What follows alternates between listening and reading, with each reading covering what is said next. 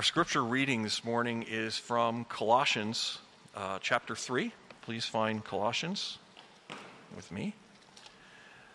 Chapter 3, we'll be reading verses 12 to 17. This is Colossians chapter 3, verses 12 to 17. This is the Word of God. So, as those who have been chosen of God, holy and beloved, put on a heart of compassion, kindness, humility, gentleness, and patience, bearing with one another and forgiving each other, whoever has a complaint against anyone. Just as the Lord forgave you, so also should you. Beyond all these things, put on love, which is the perfect bond of unity. Let the peace of Christ rule in your hearts, to which indeed you were called in one body, and be thankful. Let the word of Christ richly dwell within you with all wisdom, teaching and admonishing one another with psalms and hymns and spiritual songs, singing with thankfulness in your hearts to God. Whatever you do in word or deed, do all in the name of the Lord Jesus, giving thanks through him to God the Father. This is the Word of God. It stands forever. Can't argue with what we just read.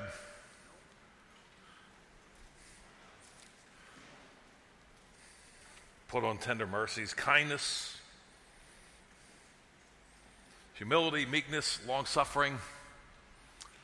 Everybody says amen to that, of course. Bearing with one another, forgiving one another if anyone has a complaint against another, even as Christ forgave you, so also you must do. But I start paying attention at some point.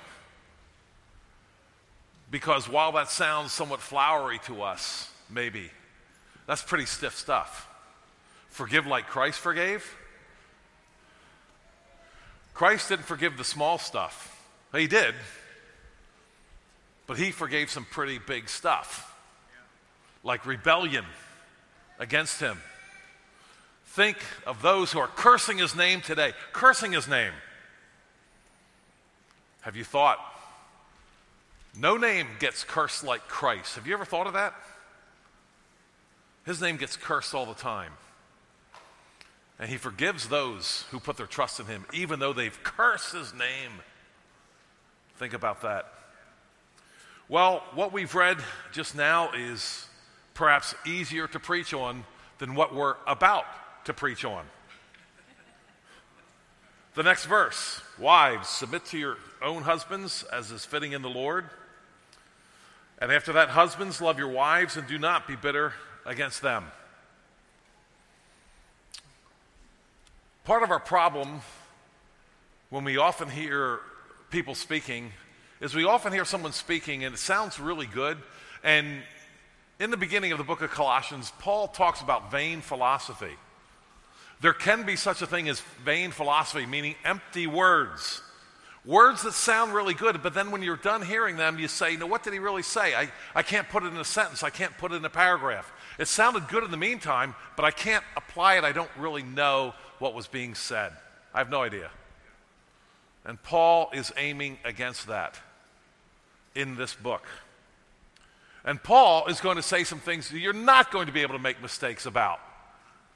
Like we just read Husbands, love your wives. Wives, submit to your own husbands. Husbands, don't be bitter toward that, toward your wives. Children, obey your parents in all things, for this is well pleasing to the Lord. Fathers, do not provoke your ch- children to wrath here. This is now this takes explaining and it takes elucidation, if you will. But we're not guessing at what Paul is talking about here. We might be excusing it.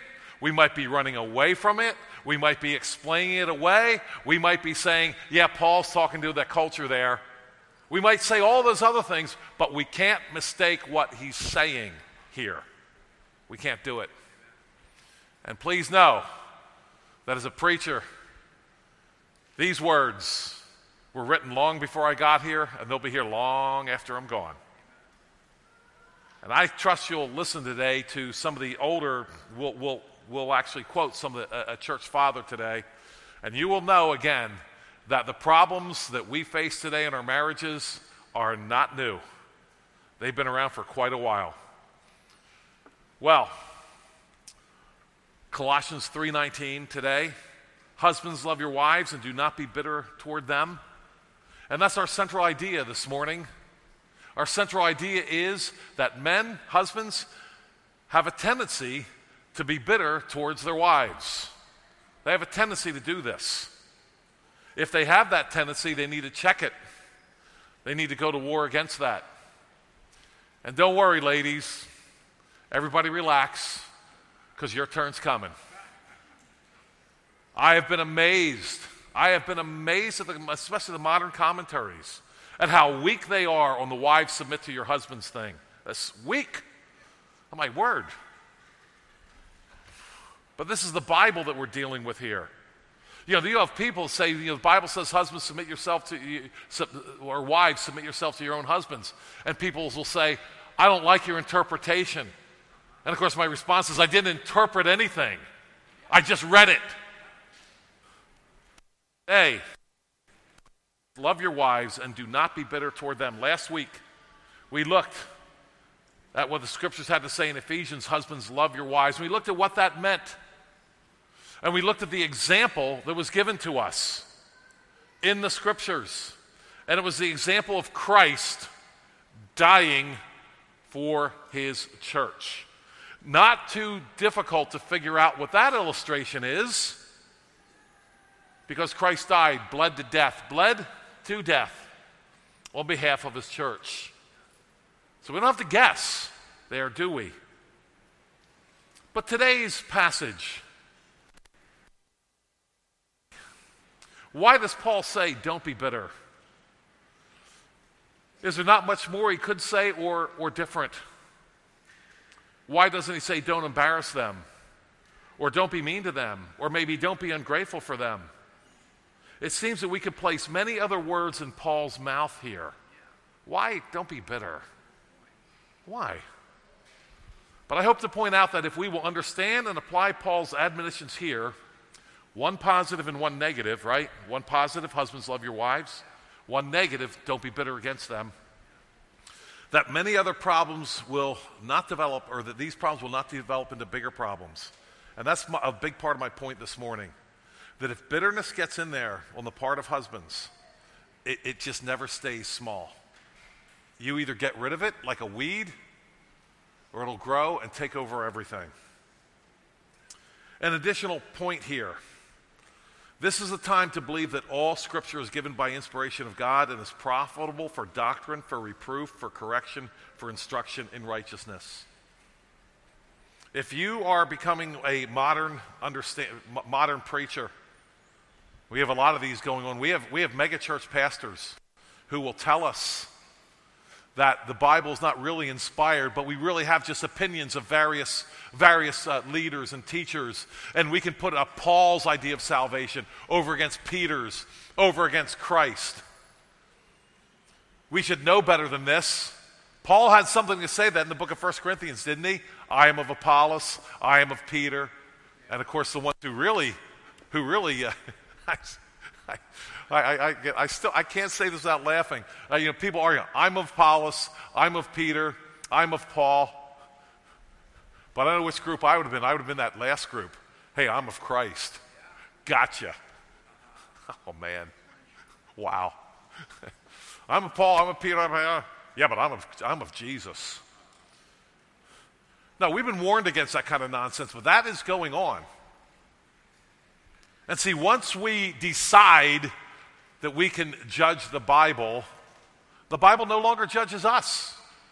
And this is the time to remember that the Bible judges us.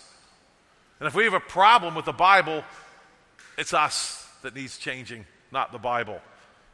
You know, we memorize verses like this All scripture is given by inspiration of God is profitable for doctrine, for correction, for instruction, and so forth. But did you see that two of these, of the four admonitions here, prof, all pro, given by inspiration of God is profitable for doctrine, good. For reproof, so good. So good. for instruction in righteousness, oh, okay. We're okay for do- doctrine and for instruction. For correction and reproof, maybe not so much. But all scripture is good for these things. You know why? Because we need correction and we need reproof. Did you know that? You need it. I need it. We'll talk about that a little bit later this morning. In other words, you and I will either be corrected by Scripture or we will correct Scripture. Let me say that again. You and I will either be corrected by Scripture or we will correct or we will correct Scripture. This is what Paul meant. This is what Paul should have said. This is what the Bible should have said. One or the other. No third way. Well, I want to start this morning. I want to discuss that word bitter. Um, husbands, love your wives and don't be bitter toward them. You know, sometimes it's easy, sometimes it's not easy to figure some of these things out. I was amazed at the commentaries. There are some commentaries that are like commentaries on the entire Bible. There were more than a couple of these that just skipped right over this verse, I mean, completely. And what they did, you know, sometimes I say to myself, you know, I, I could be a, I could write a commentary. I, I probably, I shouldn't, but it's like, man, I could do this. See, what they did, let's tell you what some of them did. This is what they did. They went to this verse here. Um, it says, husbands love your wives, right? And they said, see our notes back in Ephesians. That's, that's what they did, right? Well, the Ephesians says, husbands love your wives, but it does say, don't be bitter against them, right? And I'm looking up, what's this bitter thing about? right? And the comment, is, ah, go over look at my go over look at my notes over in Ephesians. You'll figure it out. Like, come on, guys. I need more help than this. And um, some didn't even do that. I was kind of surprised at how how much a lot of commentators just didn't say a whole lot about this. And I was complaining to my wife about it a little bit and just saying, you know, some, some com- commentators will wax eloquent on some of the stuff that's really kind of not that hard to understand. And they'll go on and on with flowery language. And then the stuff that is hard to understand, where are you? So, we'll do our best to not do what the commentators have done, at least, to, at least in my case anyway. This word, bitter, some, some translations say, well, don't, don't be harsh with them. I, I, I think the correct, to, to, don't be bitter against them is, is, has got it right. Here, here's, here's why. This word bitter doesn't show up in interpersonal relationships anywhere else in the scriptures, this particular word. Other words translated bitter do show up.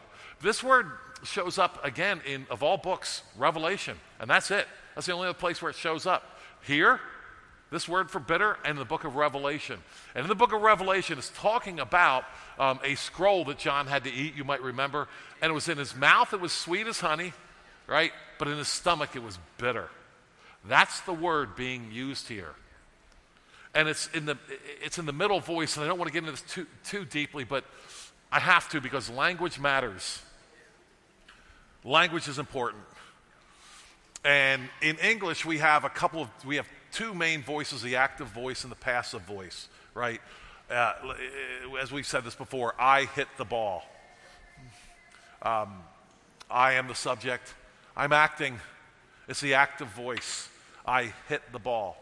But in the passive voice, it's the ball was hit, for illustration, the ball was hit by me. Uh, in, other words, it's, it's, it's a passive, it's, it's in the passive voice, the subject is being acted on, if you will. Now, the Greeks, they had what was called a middle voice. It's not active or passive, and it's difficult for us to translate this sometimes. But that's what the voice is right here. It's the middle voice. And that's why I don't like the idea of don't be, don't be harsh with them. That's, that's active. But it's, I think it's more accurate right here in the, in the, in the middle voice. To, you know, don't, don't be bitter. Don't, don't have that feeling of being bitterness. Don't act on it. It's harder to explain, but it's the voice that's being used here. A.T. Robertson says, Stop being bitter or do not have the habit of being bitter. Don't be in that state of being. Don't be bitter towards your wives. Now, why does Paul say what he says? Well, first of all, from John Gill, commenting on this, and John, Bill, John Gill comes through for us here, I believe. Be not bitter against them, turning love into hatred of their persons. No husband would do that ever, right? Ruling with rigor and a tyrannical manner, behaving towards them in a morose, churlish, and ill natured way. You ever do that, husbands, towards your wives? Upset at something they did, so we're going to give them the silent treatment. You offended me, I'm going to f- offend you back. Giving them either bitter words or blows and denying them their affection, care, provision, protection, and assistance, but using them as servants or worse, all of which is barbarous, barbarous, excuse me, brutish, and unchristian, and utterly unbecoming the gospel. Don't you wish you'd go back a couple hundred years and, and hear preaching this clear? From, from Spurgeon. Oh, there are some spirits that are very bitter. A little thing puts them out, and they would take delight in a taunt which grieves the spirit. I pity the poor woman who has such bitterness where she ought to have sweetness. Yet there be some such husbands. But why this admonition today? I think there's five reasons here. Because bitterness is a real tendency, number one. Number two, because bitterness will ruin everything, not just the home. It goes beyond that. Number three, because bitterness on the part of a husband is irresponsible. It's giving up your responsibility. And number four, because bitterness is the beginning of ingratitude towards God. And number five, because it fails at the very point it should succeed. I'll explain these as we go. Starting then with number one bitterness is a real tendency. It's a real thing. So, yesterday,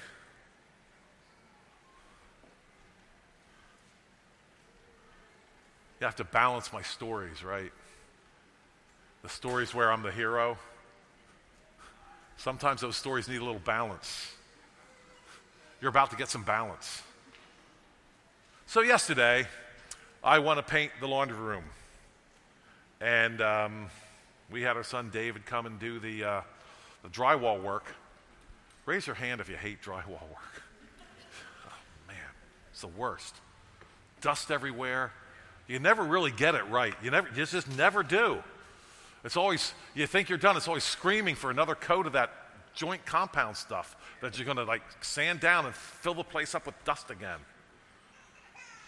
So thank you, David, for coming and doing that work. So I, I'm ready to go. I'm, I'm to I'm gonna put a, put a, uh, a primer on it. I'm, I'm ready to go. And so there's some stuff I had to get out of the laundry room. One of them is a big, um, really, that's actually two big uh, cabinet type things. I want to get out of my way. You want to get stuff out of your way when you paint, right? Get as much stuff out of your way as you can. So I'm brought the one out and then the other one bring it out. And um, my, I'm going to tell you the, the great offense of my wife here. This is a great offense that she did. She had taken the primer can and put it on top of the five gallon bucket. Should never do that. So when I'm carrying out, I'm carrying out the, the, the big cupboard, it's heavy, right? And I, 65 years old, I'm not the man I once was. And don't I hit that paint can, knock it off, and paint primer everywhere on the carpet. I mean, it, it, it was thick. It was thick. Do you know what my first thought was? You can guess. my first thought was like, you knew, Joel, that that five gallon bucket was there and that the paint was on top of it. You knew it the whole time. That was not my first thought. My first thought, why did she put that there? There is no rationality behind that thought of mine. But my first point here, because bitterness is a real tendency it's a real live tendency I had to be bitter towards my wife for putting that paint can there. If she would have put it there, it had not, very little to do with me not knowing what I was doing, not really being as, as what, as thorough as I should have been, like lift the cupboard over the paint, or maybe better yet, get it, get, get it out of the way. Oh no! Why did she put that there?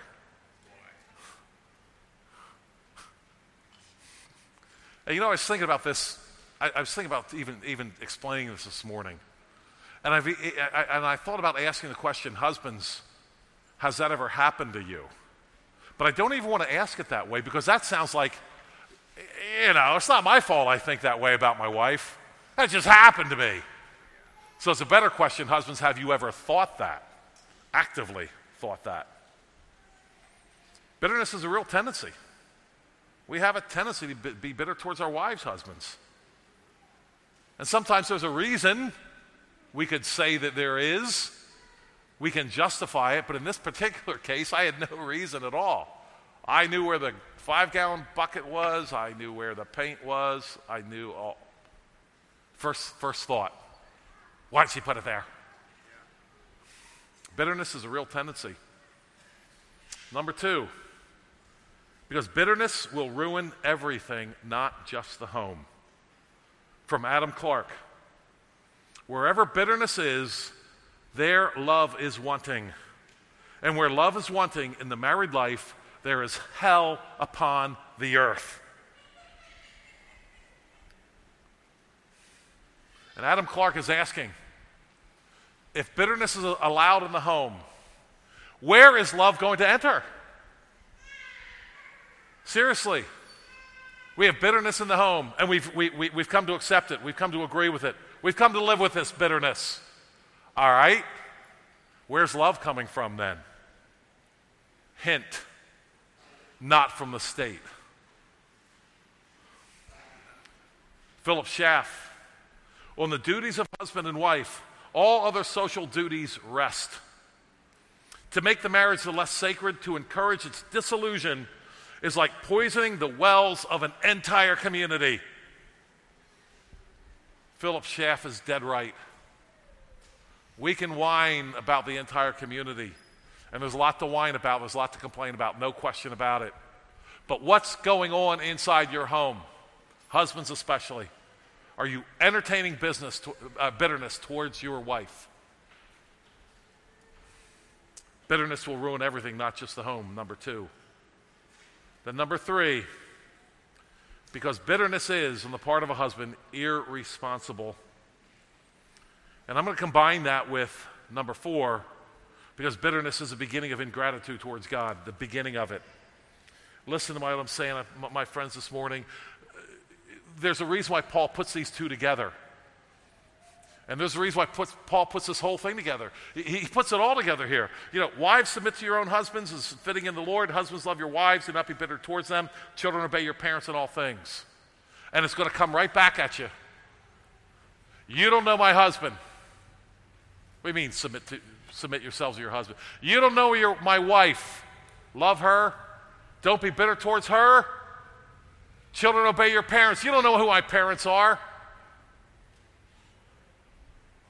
You see, Paul puts this kind of all together in, in almost like a shotgun blast right at us. Right? Uh, all the reasons why, all, all the things he's telling us, very practical stuff that we cannot mistake. He's putting it all together for us.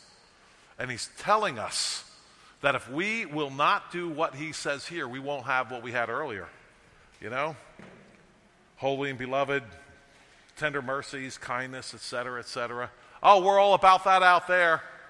We're all about that to our church family tender mercies, kindness, and so forth, forgiveness. How about home? How about that? A little more on that later. Bitterness on the part of a husband is irresponsible, and bitterness is the beginning of ingratitude towards God. And I can't stay away from Genesis chapter 3, so please go there once again. Genesis chapter 3. We're going to see this played right out in front of us in the very first marriage ever, and in some of the things that were said. We're going to see it all play out. Irresponsible and ingratitude. So let's start with irresponsible. This is after the, uh, they've taken the fruit, and God has laid the curse on the serpent and on Eve, the woman. But verse 17, Adam's getting his turn. Then to Adam he said, Because you have heeded the voice of your wife and have eaten of the tree of which I commanded you, saying, You shall not eat of it. And then we get the um, few verses there with a curse. Now I want to notice here on verse 17, t- pay attention to this. Then to Adam he said, Because you have heeded the voice of your wife. So what did Eve say to Adam? The answer is nothing. Nothing recorded anyway.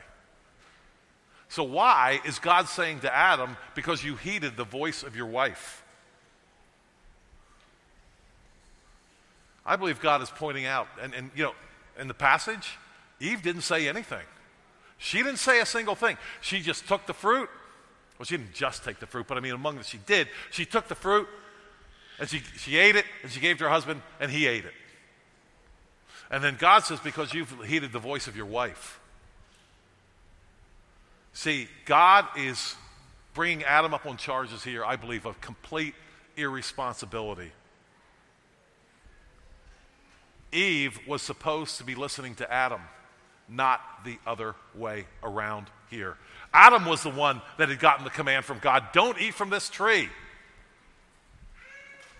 But I think what's happening here is that if Adam won't teach his wife, things are going to happen in the home that are going to be really, really bad. And so we don't even have Eve's voice here, but we have Adam's irresponsibility. In other words, it says he, he heeded the voice of, of his wife. She didn't say anything necessarily, he just gave it to her, but he still was listening to her when he knew better. And he did know better. Last week we heard of the prophet when uh, Tyrus preached on this point. We heard the, from the, about the prophet who did hear directly from God and then we heard the other, from the other older prophet who did not hear directly from God, but who said that he did. Adam heard directly from God. And he decided that the voice of his wife was what he should listen to. Irresponsible. But what Adam did was he traded present peace for future problems is irresponsible. Well, what did that look like then? Hey, present peace, what did that look like? Well, then, bitterness is the beginning of ingratitude towards God. In 312, we've looked at this before of Genesis, the man said, The woman who you gave me to be with me, she gave me the tree and I ate. God's fault. My friends, if we're going to put God on trial in our marriage, there's not going to be anything left of our marriage at all. Because you know why? We'll judge the God who gave us, our, our, the, the wife that He gave us, that great gift that He gave us, and we'll judge Him. Once we start doing that, we'll start judging the Word, and then we will no longer have correction and reproof.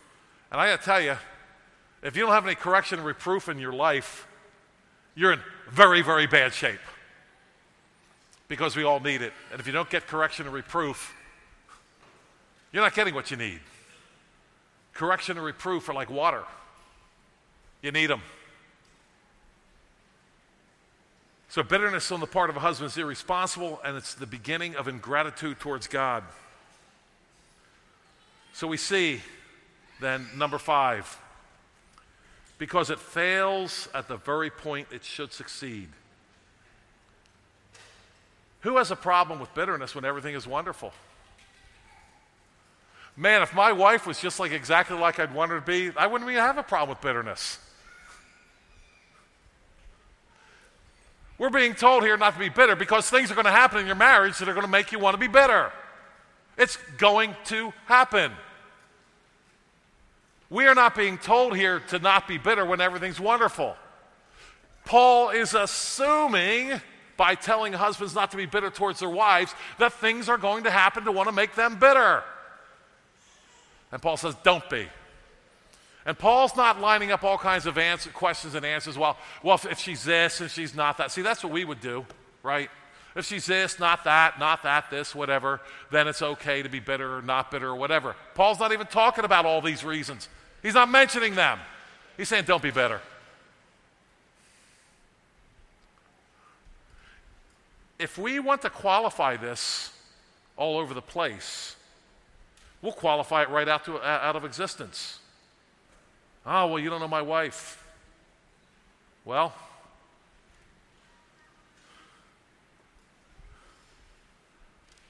think of the church. Christ gave his life for the church. Question Your wife might be hard to love and not be bitter against. Think of Christ and the church. Think the church might be a little hard to uh, love. Maybe. One church father said this. He said, I, he said, I tell you what. He said, I don't know your wife, but I guarantee whoever she is, she is not as hard to love as the church. Husbands, love your wives like Christ loved the church. In this case, don't be bitter against them. From a church father, Chrysostom or Chrysostom, people say his name differently, a fourth century church father. He talks about this topic. He talks, he, he puts his finger right on the issue of excusing why I can be bitter towards my wife. See, that excuse pops up all the time, doesn't it? We got to be careful with this kind of thing. Yeah, I'm not going to be bitter towards my wife as long as she is what I want her to be. We're not talking about that. We're talking about not being bitter against your wife when she is not what you want her to be. That's what we're talking about here. That's what Paul's talking about. And this passage won't do you any good if you want to qualify Paul's admonitions out of existence. Yeah, I won't be bitter against my wife if. Marriage, says Chrysostom, can be a, is, can be a refuge, but also a shipwreck, not due to its own nature, but rather at the hands of those who abuse it. For he who observes the rules within it will find in his home and, in his home and wife comfort and relief from all troubles he meets in other places. Yet one who approaches marriage rationally and carelessly, even though he may enjoy contentment in his worldly pursuits, will find unpleasantness and distress in his own home. Chrysostom is talking there to men who work hard at their business, who work hard at their jobs, maybe work hard even at their houses and those worldly pursuits. And he's saying, Do you work hard at loving and caring for and cherishing your wife? Do you work that hard? He's asking. He says, Care for your wife as Christ does for the church. Even if you must give up your life for her, tolerate repeated losses and suffer something, and suffer something terrible, tolerate that. You must not abandon her, for by suffering thus you will have done nothing in comparison to that which Christ did for the church. Chrysostom is saying, Of course, you're going to have stuff to put up with. Put up with it. And don't be embittered against your wife, even though these things happen. What is to be done if the husband is meek and the wife is nervous, sharp tongued, a blabbermouth, a spendthrift, and has many other failings, Chrysostom says? How can he, poor fellow, stand this daily unpleasantness, pride, and shamelessness? Or what if she is modest and quiet and he is rough, suspicious, short tempered, and enjoying the arrogance of wealth and power, treating her, a free woman, as a slave, and thinking her no more than a servant. How can she endure such humiliation and oppression. See, this is, this is the point where we, in our modern, our modern situation, start to qualify things. Well, Chrysostom has a different answer. He says this Bear all this slavery, for you will only be free when he dies. But as long as he lives, you must zealously try to reason with him and improve him.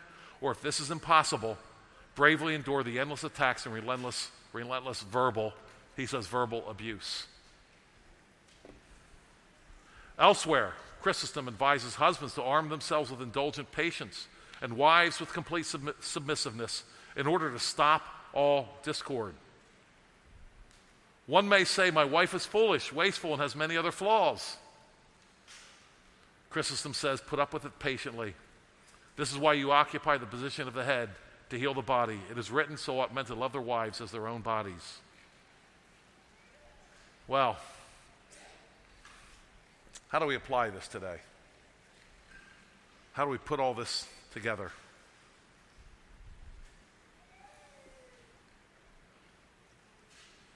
Turn with me to Matthew chapter 5. Christ in Matthew 5 is going to apply this for us.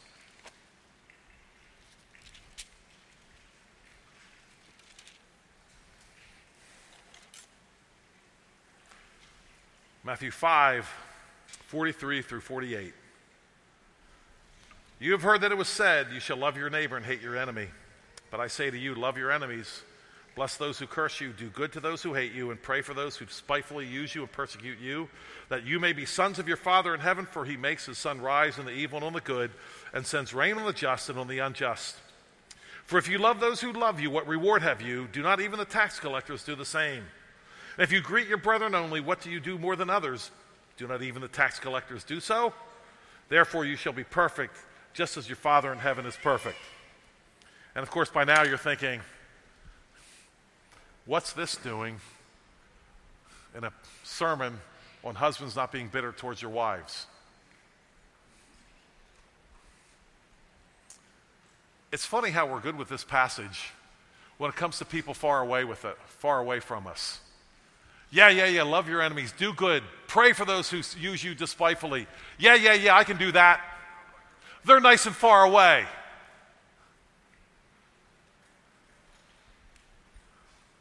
But how many of you know somebody? I hope it's no one in here, here in this room. I hope not. Maybe it is in some cases. How many of you know cases where the biggest enemy a person has is their own spouse? I don't want to see hands. Do you know cases like that? Oh, and we're all about it. We're all about this passage, loving your enemies. Yeah, we quote it all the time. Oh, yeah. Pray for them, yeah. That's good admonition. Don't do it too much, but yeah, it's pretty good admonition. Eulogize, you know, speak well of those who hate you. Oh, yeah, we can do that for them out there. Do you understand what Christ is saying? He's saying, do this for your enemies. My friends, if we're to do this for the enemies, and, and, and, and you know what? It doesn't say that if you pray for them that the, that the spiteful use and the hatred that's coming your way is necessarily going to stop. Christ doesn't qualify this just like Paul doesn't qualify it here. My friends, if we can believe this for our enemies, can we not believe it for our spouse? See, we're all about it far away. When it comes close, we all have reasons and excuses why it doesn't apply to us. My friends, this is the Word of God here. This is what the Scriptures teach us. This is what we are to believe here. And if we're going to love Matthew 5, and we do, because it's the Beatitudes and it says other wonderful things, then we had best believe it for our own spouses. And yeah, we have all kinds of reasons not to obey Matthew 5 when it comes to, when it comes to the people close, closest to us, my friends. I think Christ actually makes the application for us here in Matthew 5. I really believe he does. The things that are happening in Matthew 5 love your enemies. Let's see. Bless those who curse you, do good to those who hate you, pray for those who spitefully use you, persecute you. There are some marriages where this kind of thing goes on. And I would encourage you this, and some of, you know, you, you may have friends that where this goes on, people you know, marriages where this is happening. I would encourage you to start here.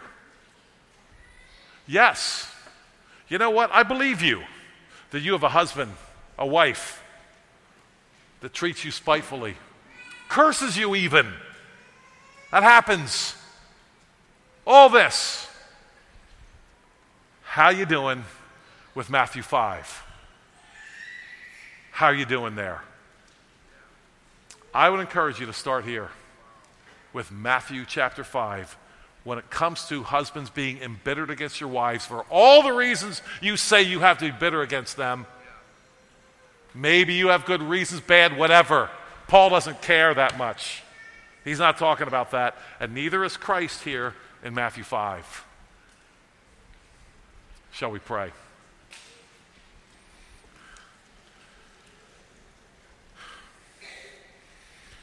Lord, we know your institution is under attack.